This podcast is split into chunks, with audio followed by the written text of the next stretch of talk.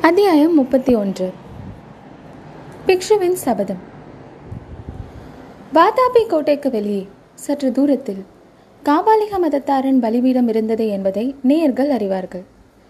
வாதாபி பெரும் போர் முடிவுற்றதற்கு மறுநாள் இரவு. அந்த கபாலிகர் பலிபீடத்திற்கு சமீபத்தில் ஒரு பயங்கர சோக நாடகம் நடைபெற்றது. கிழக்கே அப்போதுதான் உதயமாகிக் கொண்டிருந்த சந்திரனின் கிரணங்கள் மரங்களின் வழியாக புகுந்து வந்து மொட்டை மொட்டையாக நின்ற பாறைகள் மீது விழுந்தபோது அந்த கருத்த பாறைகளும் அவற்றின் கருத்த நிழல்களும் கரிய பெரிய பேய்களின் உருவங்களை கொண்டு அந்த பாறை பிரதேசத்தை பார்ப்பதற்கே பீதிகரமாக செய்து கொண்டிருந்தன.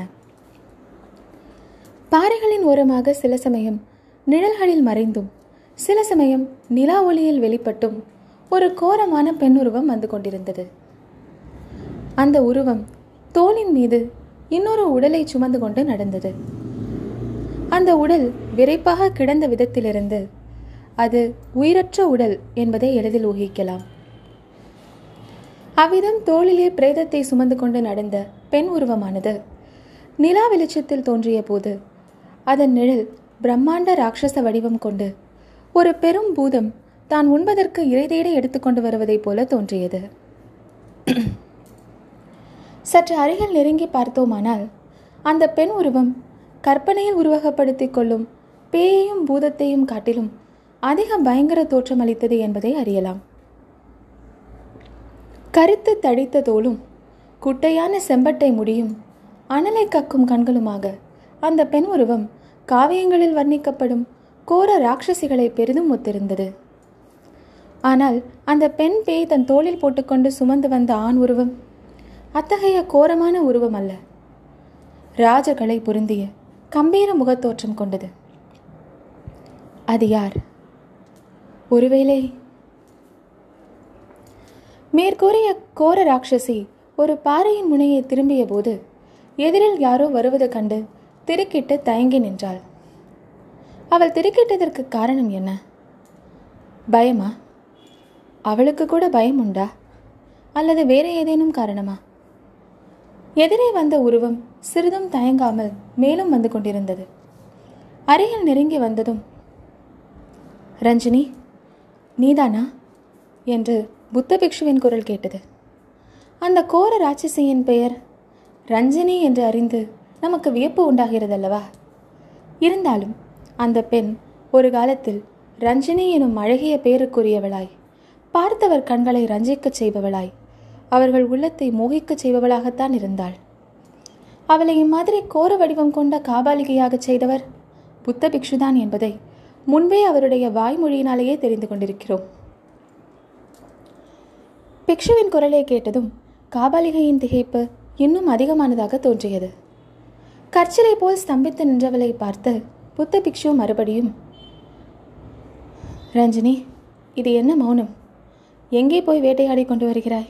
என்று கேட்டார். காவாலிகையின் திகைப்பு ஒருவாறு நீங்கியதாக தோன்றியது. அடிகளே நிஜமாக நீங்கள்தானா? என்று கேட்டார் அவளுடைய கடினமான குரலில் வியப்பும் சந்தேகமும் துணித்தன இது என்ன கேள்வி? நான் தானா என்பதில் உனக்கு என்ன சந்தேகம் வந்தது? என்னை தவிர இந்த நள்ளிரவில் உன்னை யார் தேடி வருவார்கள்? உன் குகையில் உன்னை தேடி காணாமல் எங்கே போயிருக்கிறாய் என்று பார்க்க கிளம்பினேன். அது என்ன? யார் உன் தோளில் எந்த பாவியின் பிரேதத்தை சுமந்து வருகிறாய்? இப்பொழுதெல்லாம் உனக்கு நல்ல வேட்டை போல் இருக்கிறது. இவ்விதம் பிக்ஷு சொல்லிக்கொண்டு வந்த பொழுது காபாலிகை தான் இத்தனை நேரமும் தோளில் சுமந்து கொண்டிருந்த உடலை தொப்பென்று கீழே போட்டாள். நல்ல வேடிக்கை என்று சொல்லிவிட்டு கோரமாக சிரித்தாள். என்ன வேடிக்கை? அந்த சவத்தை எங்கே கண்டெடுத்தாய்? என்று பிக்ஷு கேட்டார். அடிகளே தங்களை நினைத்து இரண்டு காத தூரம் கண்ணீர் விட்டு அழுது கொண்டே நடந்து வந்தேன். அவ்வளவும் வீணாக போயிற்று என்றாள் காபாலிகை. கண்ணீர் விட்டாயா? என்னை நினைத்து ஏன் கண்ணீர் விட வேண்டும்? இது என்ன வேடிக்கை? என்றார் பிக்ஷு. பெரிய வேடிக்கைதான். அந்த வேடிக்கையை ஆரம்பத்திலிருந்து சொல்கிறேன் கேளுங்கள் என்று காபாலிகை ஆரம்பித்தாள். யுத்த வேடிக்கை பார்ப்பதற்காக சென்றிருந்தேன். போர்க்களத்துக்கு கொஞ்சம் தூரத்தில் இருந்த ஒரு குன்றின் உச்சியிலிருந்து பார்த்து கொண்டிருந்தேன். அப்பப்பா என்ன யுத்தம் என்ன சாவு? எத்தனை நரபலி? காவலிகர்கள் இங்கே மாதம் ஒரு தடவை வந்து ஒரு நரபலி கொடுக்கிறார்களே இது என்ன பிரமாதம்? அங்கே லட்சோப லட்சம் மனிதர்களையும் ஆயிரம் பதினாயிரம் யானைகளையும் குதிரைகளையும் பலி கொடுத்தார்கள். மூன்று நாட்கள் இரவும் பகலும் பலி நடந்தது. கடைசியில் ஒரு கட்சியார் ஓடவும் இன்னொரு கட்சியார் துரத்தவும் ஆரம்பித்தார்கள். யாரை யார் துரத்துகிறார்கள் என்று கூட நான் கவனிக்கவில்லை. எங்கே என்னை பிடித்துக் கொள்வார்களோ என்று பயந்து ஓட்டம் பிடித்தேன். இன்று பகலெல்லாம் காட்டில் ஒளிந்து ஒளிந்து வந்தேன். சாயங்காலம் ஆனபோது பின்னால் ஒரு குதிரை ஓடி வரும் சத்தம் கேட்டது. என்னை பிடிக்கத்தான் யாரோ வருகிறார்கள் என்று மேலும் வேகமாக ஓடினேன். கொஞ்ச நேரம் குதிரையும் தொடர்ந்து ஓடி வந்தது. நன்றாக இருட்டியதும் யார்தான் என்னை பிடிக்க வருகிறார்கள் என்று பார்ப்பதற்காக ஒரு மரத்தின் பின்னால் மறைந்து நின்றேன். என்னை துரத்தி வந்த குதிரை திடீரென்று கீழே விழுந்தது. அதன் மேலிருந்த மனிதனும் அப்படியே கிடந்தான். எழுந்திருக்கவில்லை. அருகிலே சென்று பார்த்தபோது குதிரை மரணாவஸ்தையில் இருந்தது. அதன் மேலிருந்த மனிதன் கிடந்த மாதிரியிலிருந்து அவன் இறந்து போய் வெகுநேரம் ஆகியிருக்க வேண்டும் என்று தோன்றியது. அவன் கால்கள் குதிரையின் கடிவாளத்தில் மாட்டிக்கொண்டிருந்ததால் கீழே விழாமல் தொங்கிக் கொண்டே வந்திருக்க வேண்டும் என்றும் தோன்றியது. குனிந்து அவன் முகத்தை பார்த்தேன். தங்களுடைய முகம் மாதிரி இருந்தது. நான் பைத்தியக்காரிதானே தாங்கள்தான் என்று நினைத்து தோளில் போட்டுக்கொண்டு அழுது கொண்டே வந்தேன். அப்போது புத்த பிக்ஷுவுக்கு திடீரென்று ஏதோ ஒரு எண்ணம் தோன்றியிருக்க வேண்டும். சட்டென்று கீழே குனிந்து தரையில் கிடந்த உடலின் முகத்தை நிலா வெளிச்சத்தில் உற்று பார்த்தார்.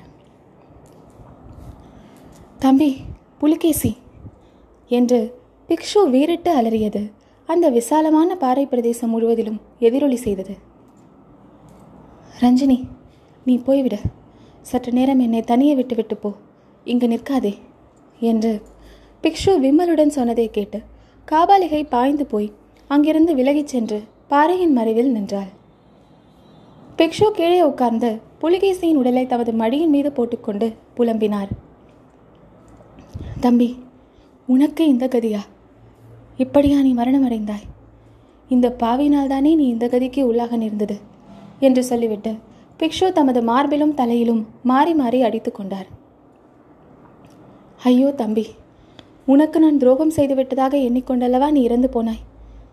என் உயிருக்குயிரான சகோதரனுக்கு தாயின் கர்ப்பத்திலே என்னோடு பத்து மாதம் கூட இருந்தவனுக்கு நான் துரோகம் செய்வேனா மாமல்லனை பயங்கரமாக பழிவாங்குவதற்காகத்தானே நான் சூழ்ச்சி செய்தேன்.